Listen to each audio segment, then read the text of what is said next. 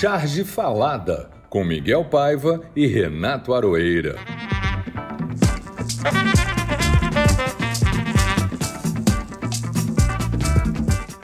Olá, pessoal. Estamos começando o episódio 19 do nosso podcast A Charge Falada. Quero falar do Mariano.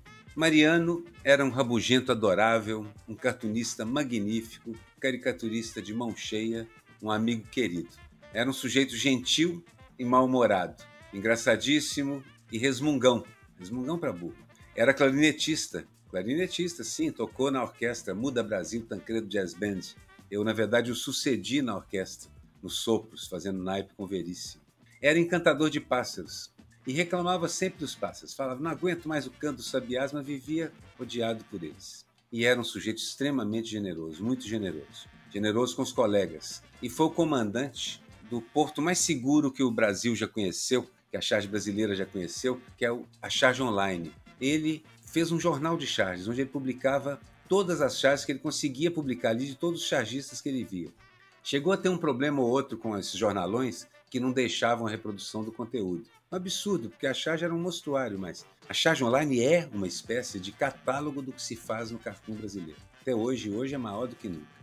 E ele fazia isso, quer dizer, acolheu milhares de charges, centenas de chargistas, antes das redes sociais, antes dos blogs se firmarem, antes de tudo, quando a internet era além ainda, a vapor. Tudo na mão, tudo às custas dele mesmo, tudo sozinho, e até recentemente, quando alguns colegas, se não me engano o Brum também, começaram a dividir esse trabalho com ele, a manutenção da charge online, colocar as charges, organizar. Mariano se foi desse plano, mas está aqui com a gente por causa disso, por causa da sua influência, como pelo traço magnífico e a sua influência como um caricaturista sintético, daqueles que em poucos traços definem o personagem, pelo seminal portal de humor que ele criou, chamado Charge Online. Obrigado, Mariana. Pois é, é muito chato a gente começar esse programa que valoriza o humor com a sessão do que não teve a menor graça nessa semana especial. A morte do querido Mariano é um soco na barriga. Mariano, além de ser, de ter sido um cara super do bem, era um batalhador pelo cartoon. Foi um dos primeiros, né? E eu acho que ele foi o pioneiro em criar um site para cartoons, como você mesmo disse. A visão antecipada do que seria a nossa realidade de hoje, porque ele criou esse site numa época em que a imprensa impressa ainda era uma realidade. E essa realidade não é só dura hoje pela morte do companheiro, mas também pelas notícias ruins que vão se acumulando. As mortes pela Covid, os arroubos autoritários do Bolsonaro e o vale tudo nesse confronto meio fajuto da presidência com as Forças Armadas. Será que o golpe já foi dado e estamos aqui tentando sobreviver? Esses e outros assuntos, desenhados pelos chargistas e cartunistas do Brasil, serão temas do nosso programa. Olá, Arueira! Olá, Miguel, tudo bem? Olha só, nós temos uma sessão que a gente trouxe é, há pouco tempo, e Miguel, você vai ser o primeiro a abri-la aqui hoje, que é a frase falada. A frase falada. Seja lá por quem. Uma frase que você ouve os seus ouvidos, opa, essa aí eu não posso deixar de ouvir, para o mal e para o bem. Qual é a sua, Miguel? A minha é a do nosso mais é, querido fazedor de frases odiados do país, que é o presidente Bolsonaro, que disse a seguinte pérola falando sobre o auxílio emergencial. Ora, é só ir no banco e fazer o empréstimo. Esta, este é o raciocínio curto e grosso do nosso presidente da República. Qual foi a sua, Arueira? Levando em conta, né, Miguel, que se você for ao banco e não se chamar Flávio Bolsonaro, vai ter uma certa dificuldade em conseguir um empréstimo a juros super baixos e tudo mais, né? Mas é Certamente. É Podem até te confundir com o assaltante. Pode até te confundir. Não. Bom, eu acho que a minha frase, assim, salta, salta aos ouvidos, porque a frase abriu uma porteira. A senhora sabe a diferença entre um vírus e um protozoário? Frase do senador médico Otto Alencar, um dos heróis temporários dessa CPI, né? porque pelo menos o cara fala ciência e não fala as, o negacionismo de sempre. Para a doutora Nise, que um amigo meu, o poeta Mano Melo, diz é um absurdo chamá-la de doutora Nise. Doutora Nise é a doutora Nise da Silveira. E ponto final. Concordo com ele. Isso, isso.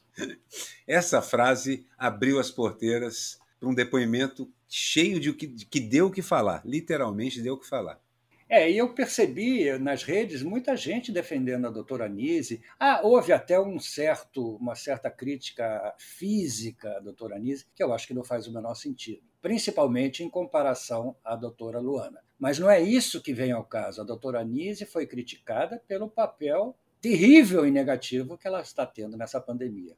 Eu nem vi a, a comparação entre ela e a doutora Luana. Mas posso dizer sobre as duas o seguinte: a doutora Nise é uma negacionista. Essa foi a minha crítica, a minha charge. Aliás, eu tenho feito charge onde eu retrato praticamente para ninguém me acusar de estar tá desfavorecendo um ou outro. É, de favorecer. Mas, na verdade, é o seguinte: a doutora Nise é uma negacionista, bolsonarista e negacionista. A doutora Luana começou bolsonarista, até onde eu sei, era bolsonarista, mas não é negacionista e entende o que é ciência. E nós estamos discutindo não se uma pessoa bolsonarista votou no Bolsonaro ou não. Ali nós estamos discutindo quem é responsável por essa chacina, por essa matança. Esse é o objetivo da CPI. E nesse sentido, a doutora Luana saiu muito bem e a doutora, entre aspas, Nise saiu muito mal, porque não conseguiu explicar a diferença entre o protozoário e um vírus. Eu aproveito aqui para fazer só o registro, para a gente não entrar nesse assunto, que ainda vai dar muito pano para manga, do comentário da atriz é, é, Juliana. Qual é o sobrenome dela? Não é Juliana quem, é Juliana Paz. Juliana Paz, exatamente.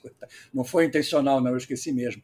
Não, Juliana Paz comentou defendendo a doutora Anise, dizendo que quer um governo sem Lula e sem Bolsonaro. Essa mesma é, catilena que eles estão repetindo há algum tempo, e ela foi espinafrada na, nas redes, até de uma maneira gentil por algumas pessoas. É, na verdade, as críticas à Juliana foram feitas por colegas com uma ternura, uma gentileza isso, impressionante. Isso. Mas a acusação de machismo da CPI não sou, não tenho lugar de fala para responder sobre isso. Mas me parece uma, uma acusação oportuna vindo de quem vem. Está vindo dos maiores machistas e sexistas que a população brasileira já viu. Estou falando de, de, jornalistas da velha guarda, estou falando de, de, de deputados cujo histórico é de gente que até bate mulher. Verdade. Bom, vamos lá, vamos adiante. Lembrar que nós temos ainda o comentário do ouvinte é uma pequena sessão que a gente trouxe, porque as pessoas vão contando para a gente o que estão achando. E nós temos dois comentários. E tem um abraço aqui para dar para o Daniel Mirandinha, que no comentário dele diz que realmente ouve a gente. E realmente ele está sempre. E Daniel Mirandinha, Daniel Mirandinha é um belo nome, né, para um, um, ouvinte. Daniel Mirandinha. Um belo nome, Daniel Mirandinha. É nome de jogador de futebol. O meu é do Ospin58, que diz o seguinte: a conversa do Aroeiro e do Miguel com o Quinho mostra que ainda há vida inteligente na entristecida terra de Santa Cruz. Perfeito, Ospin, é o que a gente tenta ardentemente. E a gente sempre traz os convidados que são essa voz da inteligência. E o nosso de hoje é uma figura ímpar. É um sujeito fenomenal por muitos e muitos motivos. É um ilustrador e um desenhista e um cartunista e um pintor e escultor, um artista plástico que povoou minha juventude nas capas de disco porque ele desenhou algumas das capas dos maiores músicos brasileiros, todas elas extremamente engajadas, vivendo um período terrível. A gente vivia debaixo da ditadura. Eu estou falando do fantástico, do genial, do amigo do irmão do Enfio, Elifas Andreato. Diga lá, Elifas. Olá, gente. Prazer estar com vocês. Eu queria começar dizendo que perder Mariano nesse momento em que a charge tem o papel pedagógico para que entendamos a gravidade da política criminosa desse governo, que demonstra todos os dias desprezo pelas mortes de brasileiros, mortes que poderiam ter sido evitadas na compra das vacinas no ano passado. Mariano, como todos vocês já disseram, um incansável combatente do poder opressivo e militarizado desde sempre, desde a proclamação da República. E devemos do seu legado lembrar como inspiração para seguirmos adiante chargeando contra esse governo genocida, acuado agora pelas manifestações, tentando consumar mais um golpe contra a democracia. Meu sincero agradecimento pela brilhante carreira do Mariano. E assim sigamos adiante, queridos amigos. Um prazer, Elifas. Você, além de ser um ilustrador, um desenhista extraordinário, é uma pessoa de uma sensibilidade fantástica, realmente. A gente já te acompanha aqui há muito tempo e você é um nome que começou a me acompanhar desde o início da minha vida profissional, entendeu? É a admiração pelo, pelo seu desenho, pelas suas capas, como o Aroeira falou, que ficou, que ressaltou mais, né, discos inesquecíveis, além de você associar sua arte a discos fantásticos da, da história da música brasileira. Então é um prazer realmente enorme ter você aqui. É, gostei muito do que você falou sobre o Mariano, porque é isso mesmo, um combatente. O Mariano sempre encarou a charge como uma dessas funções sagradas, aquela igual o jornalista ou cientista, a busca pela verdade, que estão no nosso horizonte, mas poucas vezes são usadas. O Mariano levava isso a sério. O Elifas, eu queria falar também uma coisa sobre as influências, né? Eu sempre achei que o surrealismo na, o surrealismo de, de Salvador Dali outros, era, era assim, era quase um desperdício daquele hiperrealismo maravilhoso deles, porque me dizia alguma coisa sobre os sonhos, mas não sobre as utopias. Quando eu comecei a ver suas capas, eu falei assim, então era para isso que serve o realismo, o hiperrealismo, porque você fazia desenhos inacreditáveis, retratos maravilhosos, onde as cores eram invertidas, mas o domínio técnico de certa forma, me inspirou muito. Eu acabei, sempre fui um desenhista de traço, mas nos últimos anos eu sou cada vez mais um desenhista da massa pictórica também.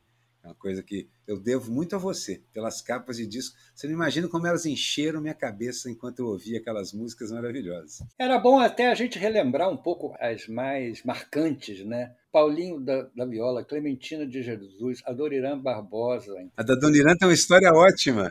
Espetacular. Conta a história do, do Adoniran pro Elifas. O Elifas é que conta a história. Conta pra gente, Elifas, a história. O que, que ele te disse, Elifas? Aquela história deliciosa de como a capa foi feita, a escolha da, da, da editora e depois o comentário.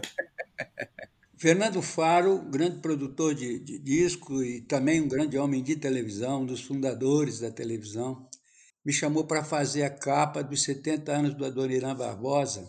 Eu criei uma capa que era, na verdade, uma placa, até com aquele cantinho dobrado, é, impresso em, em baixo relevo num papel laminado prata. É uma, uma obra, o objeto é muito bonito. E para o encarte, eu fiz o, o Adoniran, é, retratei o Adoniran como sempre vi a sua obra, uma obra tragicômica. Eu fiz pintado de palhaço. Quando eu cheguei à gravadora, ainda não havia essa praga do marketing, mas havia já diretor comercial, né? aquele cara que sabe o que vende e o que não vende. Ele não, ele não me censurou, ele, ele apenas me disse: será que o Adoniran entenderá isso? Eu, fã do Adoniran, voltei para São Paulo e fiz um retrato do Adoniran arrumadinho, com gravata borboleta, chapéuzinho arrumado e entreguei o original para o Fernando Faro, o original do Palhaço Triste. Uma noite eu recebi um telefonema do Faro dizendo: tem alguém aqui que quer falar com você e não é coisa boa. Eu atendi, era o Adoniran Barbosa dizendo: Elifas, aquela voz rouca dele, eu sou esse palhaço triste e não o alemão que você botou no disco. o alemão. Bom, a partir desta frase, é, ele confirmou o retrato oficial dele. Né? Desde então, ele é a, aquele retrato, é um palhaço triste. Né? Foi assim que eu sempre vi a obra do Adoniran Barbosa. Né? Maravilhoso Adoniran Barbosa. Né? E depois teve uma coisa, se vocês me permitem, logo depois, o, o Hermínio Belo de Carvalho ele presidia a Funarte. E ele resolveu fazer uma, um disco com a Clementina de Jesus. E eu fiz uma caixa de barro com a marca, era um álbum também. Eu fiz uma caixa de barro com a marca de uns pés, dois pés, capa aberta. E quando eu cheguei na gravadora com a arte, com a porque tinha uma coisa curiosa que vocês precisam saber e pouca gente sabe.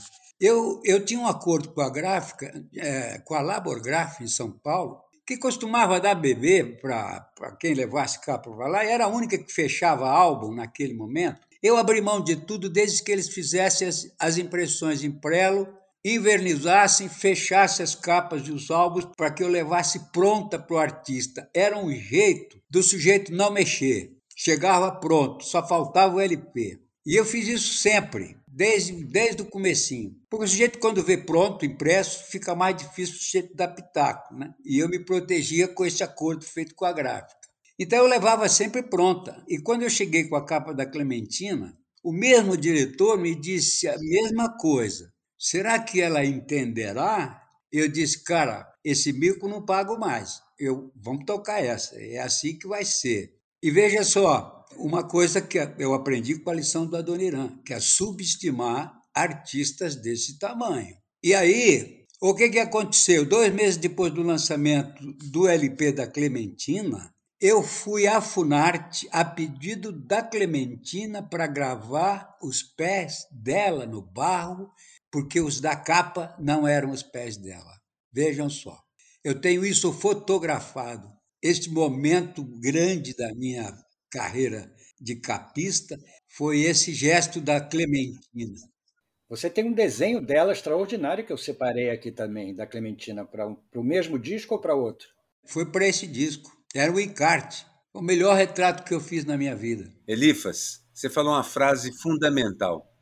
Como é que pode subestimar artistas deste tamanho? Subestimar a capacidade de compreender o mundo que eles têm muito maior do que qualquer diretor de marketing. É impressionante como você acertou na mosca com essa frase. Essa frase devia ser a frase que a gente do programa hoje, viu, Miguel? Não se pode subestimar artistas desse tamanho. Simplesmente isso. É verdade. Eu posso adiantar uma coisa? Pode, claro. Tem a ver com o que você acabou de dizer, Arueira. Quando eu fiz a capa do Ópera de Malandro, do Chico Buarque, talvez tenha sido uma das mais caras já feitas no Brasil, porque aquilo é duplo, tem dois encartes, e eu contratei uma, um figurante, vesti ele de branco, enfim, vocês devem ter visto já a capa. E fotografei ele num vagão vazio e depois o fotografei num pequeno quarto na Barra Funda, de uma tristeza incrível. E aí é, as fotos ficaram ruins, ruins no sentido de não era o que eu queria. Aí eu consegui na gráfica com o meu conhecimento, que eu tinha aprendido isso, eu, eu consegui fazer uma quinta, uma quinta cor com pouquinho, é um verniz com um pouquinho de preto para rebaixar o fundo e destacar o branco. E eu fiz isso, imprimi, fiz tudo como eu disse antes. E quando chegamos na gravadora, o diretor comercial, eu fui com o Chico Buarque, claro. O diretor comercial pegou a capa e disse: Chico, isso aí não vende nada, porque, cara, Olha aqui, o teu nome, você não está na, na capa, teu nome é muito pequeno. E o Chico Buarque, do jeito dele, sem olhar para nada, ele disse: Olha, eu faço música, ele faz, faz capa e você vende disco. Maravilhoso. É isso aí. Falou tudo. Falou, falou, tudo. falou tudo. Vamos passar para a próxima sessão, então, Miguel, que é a nossa Sessão Narciso, o nosso momento Narciso. O momento Narciso.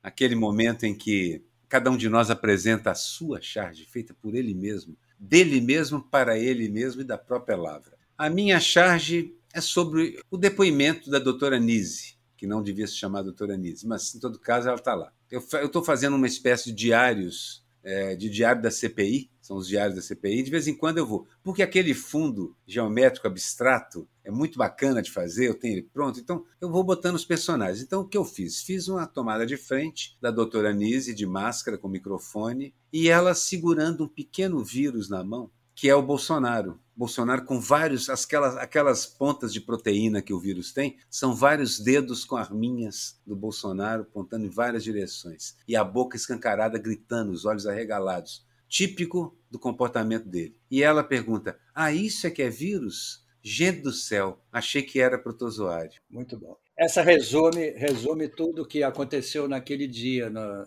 no depoimento. A minha foi uma, é um, reaproveitamento de uma charge antiga, eu virei de lado o policial. Era uma charge que era um policial que apontava para um celular naquela época que os celulares foram todos hackeados e era o celular apontava para um celular no chão dizendo esteja preso. Eu fiz o contrário agora, botei o mesmo policial apontando a arma para uma panela com um martelo. E ele está dizendo, esteja presa. Foi justamente depois do panelaço, do segundo a própria TV Globo, o maior panelaço que aconteceu. Você já viu o aplicativo de panelaço? Não, não vi. É, existe um aplicativo de panelaço que você baixa, baixa no celular e economiza suas panelas. Estou vendo a sua panela com martelo. Pobre panela, mas em todo caso. Exatamente. Mas, Miguel, diga. Essa coisa de usar os desenhos, assim, eu muitas vezes já falei isso uma vez aqui. Eu acho que esse trabalho da gente chargista, a gente é meio companhia de repertório. O Chico Caruso tem uma cena de salão que eu acho maravilhosa, que ele usa, volta e meia ele faz a cena de salão, que é uma delícia, aquele cena clássica onde tem o jogador o dono do local com a arma, que geralmente é o bandido, o mocinho na porta do salão, que abre as portas de folha dupla, que vem e vão. Essa é uma cena clássica que ele já usou com vários e vários e vários personagens. E eu adoro isso. É como se ele estivesse encenando Hamlet outra vez para mim. Eu vou lá assistir, quero ver a nova. Quais são, como é que é a nova peça, como é que está com os novos atores, é. como é que está com... É, é então acho muito bacana o reaproveitamento. E o Nilson dizia, nós temos que chamar o Nilson aqui também um dia, que a gente ganha tão pouco para desenhar que a gente tem que usar várias vezes, se possível, ganhar muitas vezes com o mesmo desenho. É, às vezes a gente faz uns desenhos tão bons também, entendeu? Esse, esse policial aqui, se eu fosse fazer de novo, ia me dar uma preguiça, entendeu? E ele tá tão legal. Tá, tá bem bacana, bem bacana. Aí eu usei, usei ele de novo. Elifas, você escolheu algum desenho seu para o seu momento narciso? Ah, não, não, não, não consegui não. Eu, eu queria aproveitar, é, eu tinha essa opção mas eu preferi lembrar é, Enfio e Calito Maia, sabe? Para ficar nessa roda de conversa de gente extraordinária que no passado ou no meu tempo é, também foram incríveis, foram grandes batalhadores. O Enfio foi genial, né? E, e Calito Maia, que foi um frasista maravilhoso e também fazia charge falada, sabe? Então, em vez de pegar uma coisa minha, eu resolvi pegar algumas frases do Calito Maia para que a gente tenha essa referência e recupere isso, né? Por exemplo, uma delas que eu acho maravilhosa, que é gravata deixei de usar porque senti um nó na garganta. Muito boa. Tem uma linda que é não precisamos de muitas coisas, só precisamos uns dos outros. Carlito Maia foi um grande publicitário, depois fundador do PT, o criador do logo do PT, da estrela do PT, e foi um querido amigo. E eu quero falar da rede social dele. Calito Maia, naquele período, gastava o dinheiro da Globo xerocando tudo que ele achasse pertinente. Ele envelopava isso, fazia disso um malote e entregava na casa das pessoas com o dinheiro da Globo. E ele ainda tinha a pachorra de riscar o logotipo da Globo e, com o puta bracito do Calito. É preciso a gente lembrar que não havia, naquele período, nenhuma estreia de nada no Brasil que não tivesse uma colmeia de flores com este bilhetinho, com a, o logotipo da Globo riscado e puta bracito do Calito. Eu quero ler para vocês um, um, um texto dele que eu acho maravilhoso. O ideal é unicamente esse: ser livre, mas livre como o ar, mas livre como a luz e como o espírito que vai aonde lhe apraz, onde aspira, onde sonha, onde quer. Eu não sei até onde a liberdade poderá levar-me e que praias remotas e que abismos não sei, mas irei com ela, seja para onde for. Calito Maia. Muito bacana mesmo. Mas se você não quis escolher um desenho seu, eu vou dizer um desenho seu que é dos meus prediletos, absurdamente um dos que eu mais gosto. É o Martinho da Vida, onde tem um desenho do Martinho em traço começado a ser pintado, sendo pintado por mãos completamente cobertas de tinta. São suas mãos, Elifas? É, vocês sabem, né? Nós passamos boa parte da vida debruçados sobre papéis. Quando eu ainda tinha cabelos pretos, eu os via caindo sobre papel branco e imaginava que quando eles se tornassem invisíveis, eu estaria mais velho. Quando Martinho da Vila me chamou para fazer a capa do LP Martinho da Vida, eu vi, enquanto desenhava, eu vi outros sinais do meu envelhecimento, que eram as manchas senis nas minhas mãos. E aí a ideia se completou. Eu pintei todas elas e depois fotografei minhas mãos sobre o desenho interrompido. E no, no início parecia só uma boa ideia, eu ganhei um prêmio com essa capa, mas depois eu notei que eu tinha feito um relato da, da longa parceria que eu tinha com o compadre Martinho da Vila. É uma das melhores que eu fiz para ele, sem dúvida. Eu queria, eu queria dizer também que é o exemplo típico do que a gente gosta de falar aqui, porque o Elifas contando a história de como ele criou a capa, contando, ninguém está vendo. A gente imagina, a gente vê exatamente o que é a capa e a função que a capa teve que esse programa tenta ter, entendeu? Que é de passar essa imagem. Olha, é, uma, é um desenho metalinguístico é, é, é metalinguagem, é tudo, está tudo colocado ali. O artista, a obra de arte, o artista retratado e essa, perene, essa perenidade, ao mesmo tempo, impossível. e, importante para quem está nos ouvindo, se quiser ver os desenhos, boa parte deles, os que a gente consegue é, coletar estarão, estão também nas redes sociais, porque o Miguel publica tudo lá. Não, e é só entrar na rede social do, do Elifas também que você vai ver tudo lá, tem tudo lá, é maravilhoso. Não, você tem que entrar nas redes sociais do Elifas, mas pega, abre um vinho e para apreciar, porque é, uma, é um desenho maravilhoso atrás de outro desenho maravilhoso. Eu, eu escolhi na charge do coleguinha, já que o Elifas não escolheu a charge do próprio punho. A charge do coleguinha que viralizou.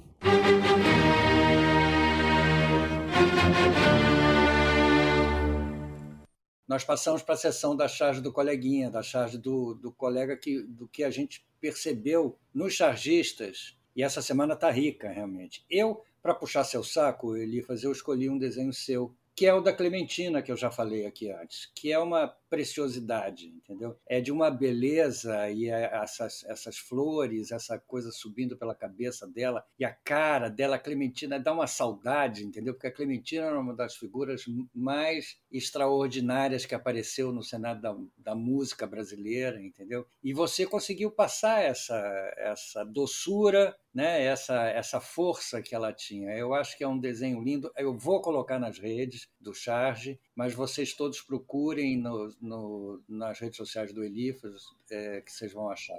Ela me traz uma palavra telúrica, né, a ideia de ligar à terra, que é isso que significa. É, é, é a Clementina como se fosse o céu e a terra, de onde nascem as coisas e onde a lua fica. É maravilhoso isso, esse desenho, realmente. É exatamente. É, daqueles... é lindo, é lindo.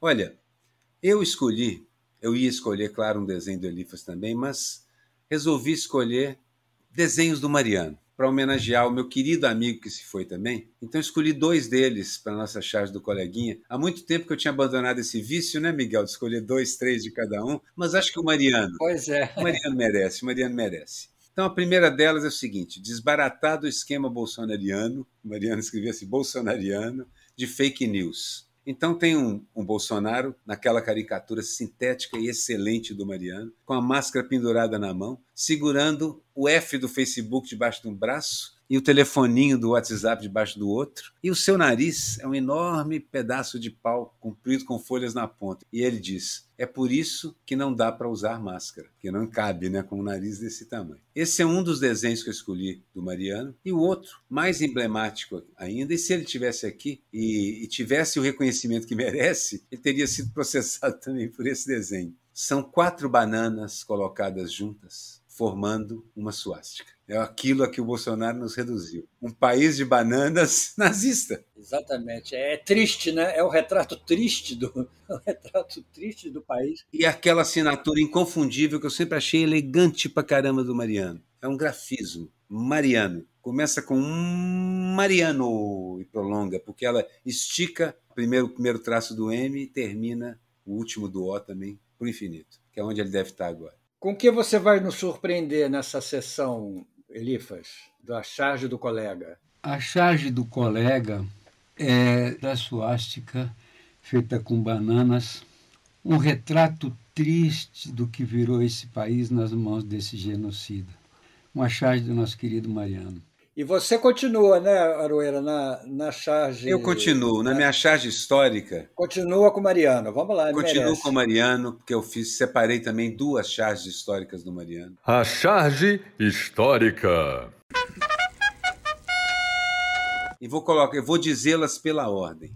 A primeira delas é porque o Mariano era um caricaturista tão fantástico que as caricaturas dele são, são geniais, são exemplares. Eu usei muitas delas como referência. Minha referência quando comecei a fazer caricatura era Chico Caruso e Mariano, duas, dois estilos magníficos. E o Mariano desenhou um João Figueiredo, com aquele aspecto sisudo, seus olhos inchados, aquela boca sempre mal-humorada o tempo inteiro, segurando uma urna eleitoral, naquele tempo urna de papel. E a boca da urna onde você colocaria o voto, na verdade não é uma boca de urna, é uma fechadura. E o Figueiredo está olhando dentro dos bolsos e batendo assim para ver se encontra uma chave para aquilo. Charge genial que quem viveu o momento entende a, a sutileza, a elegância e a quantidade de conceitos que ele colocou nessa charge. Genial. Escolhi duas também, Miguel, porque o Mariano merece. Tô vendo. Tô, eu tô generoso hoje, vai.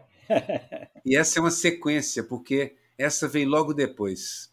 E foi profética. Tancredo Neves, em pé ao lado da cama, onde a esposa, Tancredo Neves também, acabou de dar à luz a um bebezinho, e a enfermeira traz esse bebezinho para o casal que é formado por Tancredo Neves e por Tancredo Neves. E o bebezinho é o José Sarney. Chupando chupeta. Chupando chupeta. Chupando chupeta ou mamando nas tetas, como ah, faria depois. Mas, basicamente, essa charge também profética ao extremo, porque a partir daí tudo degringola e José Sarney é o herdeiro. Olha, a minha charge histórica não é uma charge, mas é uma homenagem aos chargistas e cartunistas, porque ela é uma capa do Pasquim de 1990 de, do dia 15 de março de 1990. Eu nem sei onde é que eu estava nessa época, mas enfim, devia estar em algum lugar. Na capa do Pasquim. Não, não estou, eu não estou aqui. Algum lugar perto de São Paulo eu devia estar, porque eu estava morando em São Paulo nessa, nessa época. Hum, verdade, você não está aí. É, eu estava em São Paulo. E é uma capa que tem assim. Chargistas prontos para cinco anos de porrada. Vem que tem, Fernando. Era o início do governo Fernando Collor. E na capa estão, na ordem, rapidamente, Mariano, primeiro, ainda com mais cabelo, barba preta, Chico Caruso, Aliedo, Nássara, o grande Nássara, e Kenga, Márcia Z. Onde anda Márcia Z? Márcia Z. É, pois é. Fantástica, é. Márcia. Jaguar, Molica, falecido, grande ah, pintor. Saudoso Molica. Grande pintor. Grande eu tenho dois quadros dele, extraordinário. E o Vilmar, lembra do Vilmar? Querido Vilmar. Lembro do Vilmar, por onde andará também? Também não sei, exatamente. Então, todos. E o mestre Jaguar embaixo. E o Jaguar, exatamente. E, e parece que ele está de. Olha, de ter convencido o Jaguar a vestir um kimono, hein?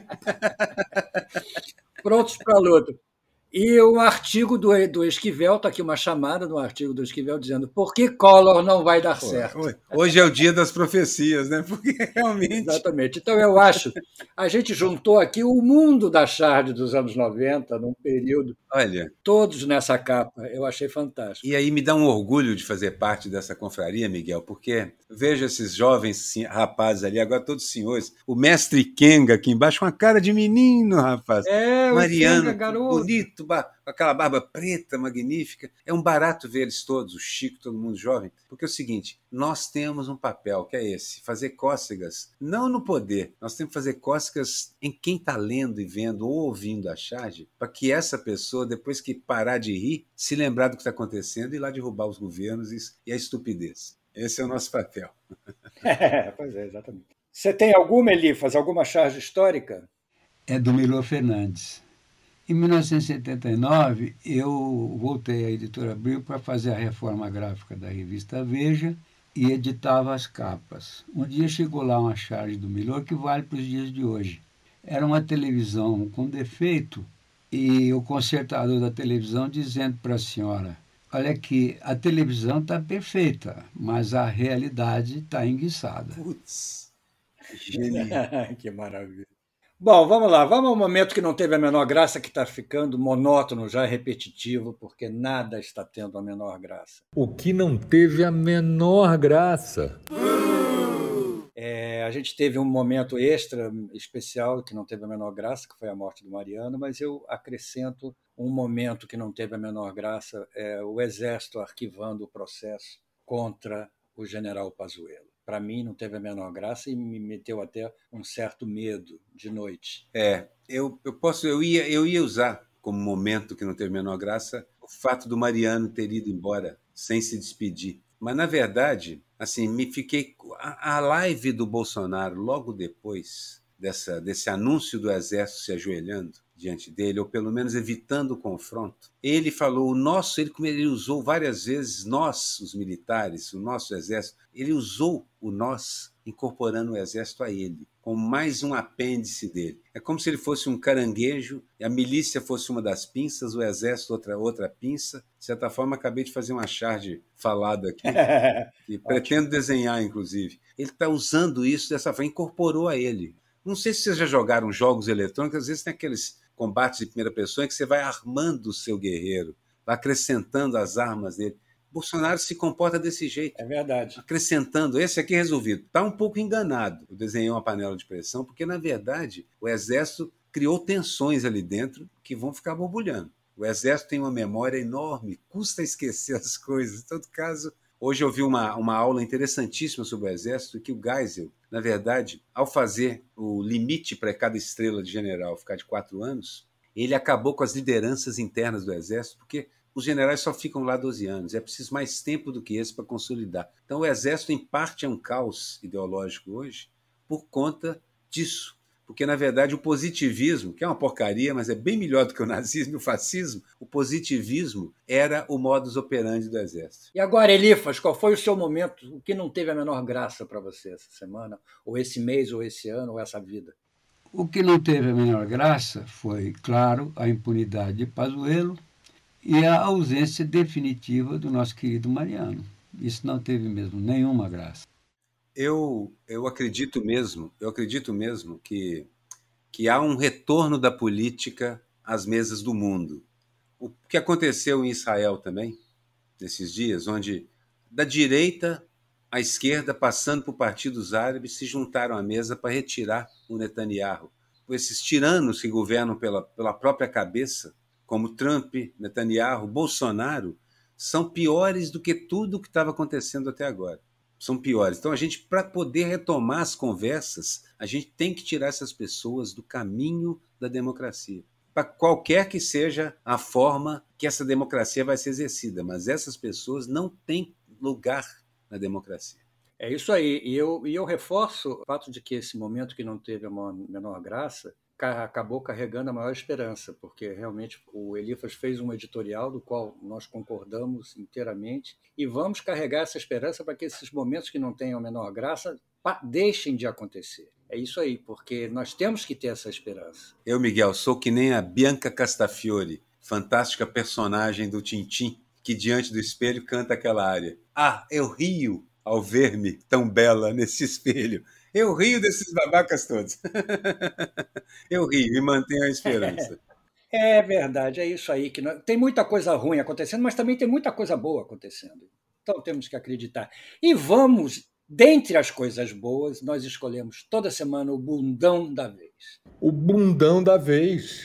São as duas sessões que, que fecham o nosso programa, que é o bundão da vez, que é um indivíduo ou indivídua, é uma pessoa geralmente, e seguido de perto pelo mico da semana, que é a instituição, a ação, as coisas que pagaram o mico. O bundão da vez, eu sei que há outros candidatos, mas o médico bolsonarista que bancou o imbecil sexista, machista, arrogante no Egito, fazendo aquelas piadinhas, já, já tinha dado errado na Rússia naquela Copa, deu um bafafá tremendo, da cadeia, dá problema, dá processo, deu processo porque o cara esquece que está num mundo aberto, ainda publica isso para um milhão de pessoas. Porque ele é um youtuber, ele é um, um, um influencer, como eles gostam de dizer. Então, esse sujeito faz a bobagem, pega a prova do crime, publica no mundo inteiro e acha ruim e que é perseguição quando ativistas do planeta todo vão denunciá-lo às autoridades egípcias. O egípcio, o Egito tem um governo que não é flor que se cheire,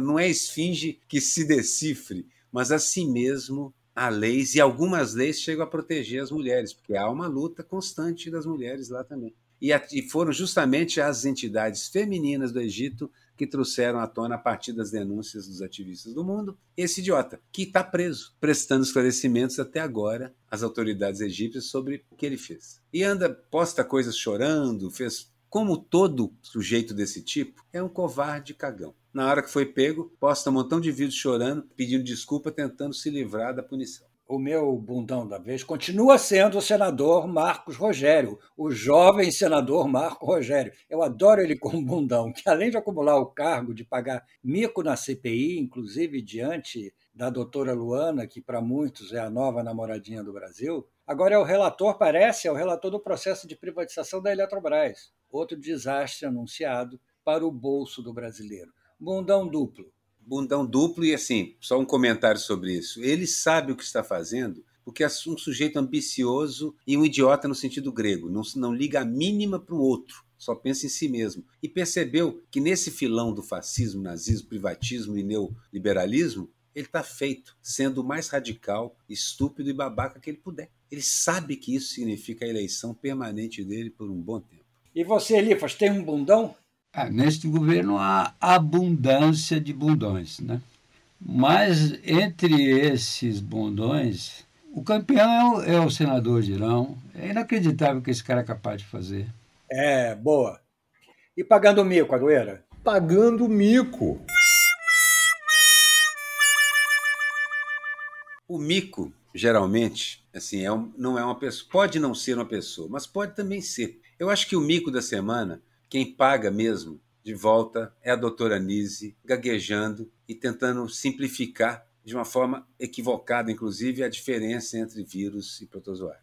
O médico acusado de ser machista porque cortou a palavra dela dizendo: então a senhora não sabe o que é. É uma médica que não sabe o que é.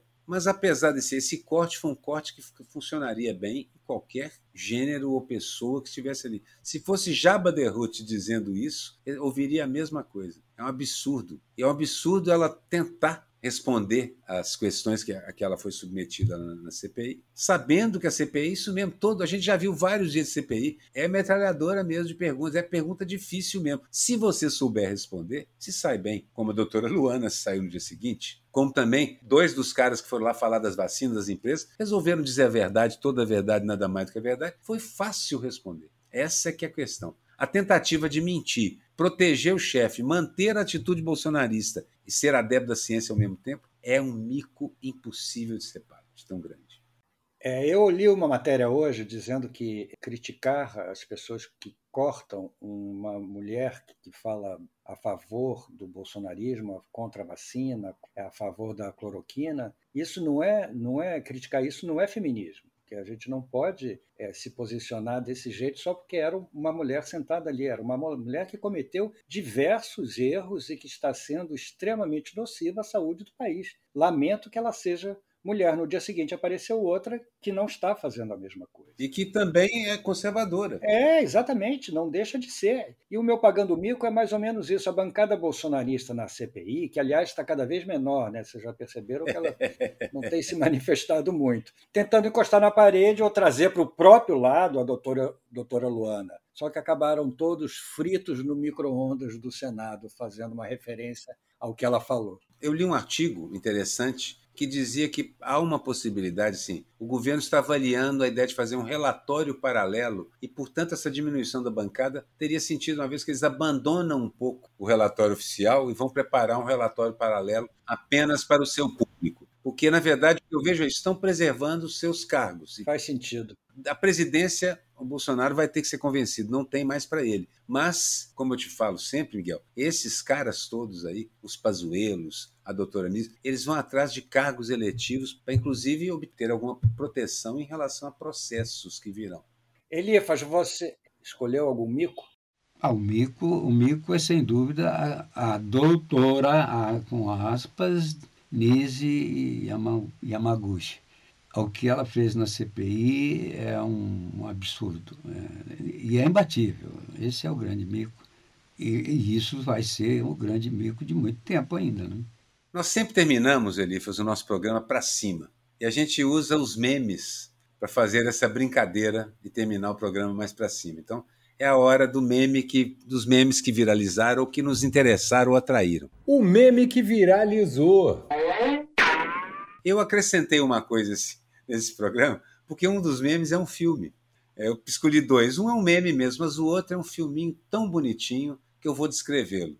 Mas um dos memes é, é assim: o Otto Alencar é do sensacionalista. aquela montagem, uma foto da Doranise com papel na mão, na CPI. Otto Alencar pergunta a Nise Yamaguchi qual a diferença entre um vírus, um protozoário e um presidente. Eu achei sintético e delicioso esse pequeno meme. E o meu meme filmado é uma coisa que eu achei linda. É um papagaiozinho batendo sua panelinha na pia da cozinha, participando dos panelaços contra o presidente da República. Poc, poc, poc, poc é uma delícia, é uma gracinha. Não sei se você sabe, mas os papagaios, periquitos, estão entre os pássaros mais inteligentes. E vivem muito, companheiros ideais, porque vivem mais ou menos o mesmo tamanho de vida que nós temos, 60, 70 e tantos. E esse, esse papagaiozinho me representa, como se diz na, na, nos memes. Esse papagaio me representa.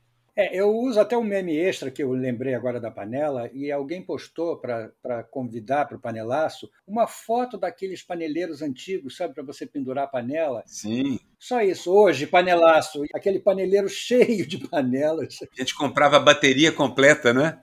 É, achei o máximo aquilo, lindo, lindo. Voltou a ser. É, Voltou a meme. ser bateria. Agora, eu fiquei interessado nesse aplicativo aí do panelaço, porque vou economizar minhas panelas. Agora, o nosso, o nosso meme que, que um complementa o outro, eu escolhi aquela maravilhosa foto do Pazuello com a máscara no nariz. Eu não sei como é que ele conseguiu essa façanha, realmente. Mas ele conseguiu, ele é realmente. Chico Caruso fez. É, todo mundo. Muitos, todo mundo fez. Uma delícia irresistível. Irresistível. O meme é esse, mas tem um meme que complementa, porque é um retrato do. Assim, aquela foto de militar paramentado é essa mesma imagem, só que de lado agora. E escrito em cima. É o Pazuello com a máscara só no nariz e escrito em cima. Duque de Coxinhas. e é um retrato do Duque de Caxias, em que escolaram muito, a cara Muito bom. A montagem ficou muito boa. É o Duque de Coxinhas. Duque de Coxinhas é ótimo. E o seu, Eli, você escolheu um meme? Ah, o meme, para mim, é, é, o papagaio batendo panela. Aquilo é demais. É encantador, aquilo, irresistível. É muito bom. Eu fiz uma, eu fiz um vídeo, eu tô, eu tô gravando uns vídeos com a uma Marília Medina, a atriz.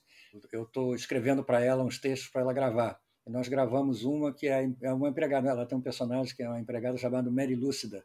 E ela diz que não aguenta mais bater panela, que as panelas dela já estão tudo furadas, tudo acabado, que ela não aguenta mais bater. Agora, a próxima vez, ela vai bater na cara do Guedes e do Bolsonaro. E você pode acrescentar nos seus textos, lá, já que o personagem está lá, o aplicativo. Vamos falar desse aplicativo. Isso, isso, vou falar desse aplicativo. Muito bom. Economia de panela. Gente, olha, esse, esse chá de falada foi realmente, é, como diria minha avó, pândego.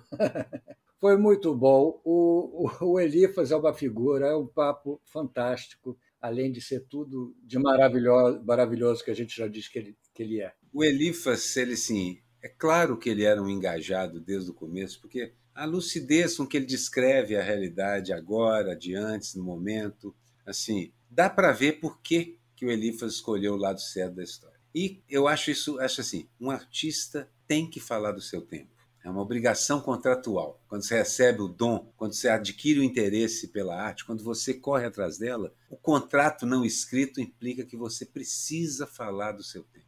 E o Elifas é um mestre em falar do nosso tempo. Obrigado, Elifas. Muito obrigado pela participação. É isso aí. Elifas vai ser contratado como nosso editorialista.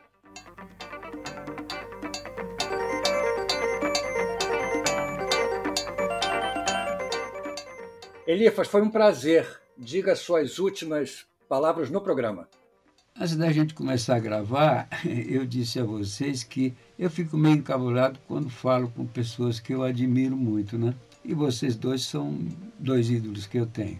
Então, é, quero primeiro agradecer pelo convite, foi ótimo o papo. E, e vocês foram generosos comigo. Então, me despeço agradecido pelo convite e desejo a vocês e aos combatentes nessa luta que travamos contra um governo genocida, sorte e força, sempre. Iremos em frente, seguiremos o curso da luta e venceremos no fim. Um beijo a todos. Muito bom, Elifas. Muito obrigado. Foi um prazer nosso. E, gente, então esse foi o Charge Falada. número 19 com o nosso querido Elifas Andreato. O Charge Falado é um produto da Rádio Garagem, o estacionamento do seu podcast. Tem a direção do Edson Mauro e a edição final da agência Miragem. Tchau, gente. Até a próxima. Tchau, Aroeira. Tchau, Elifas. Boa semana para todos.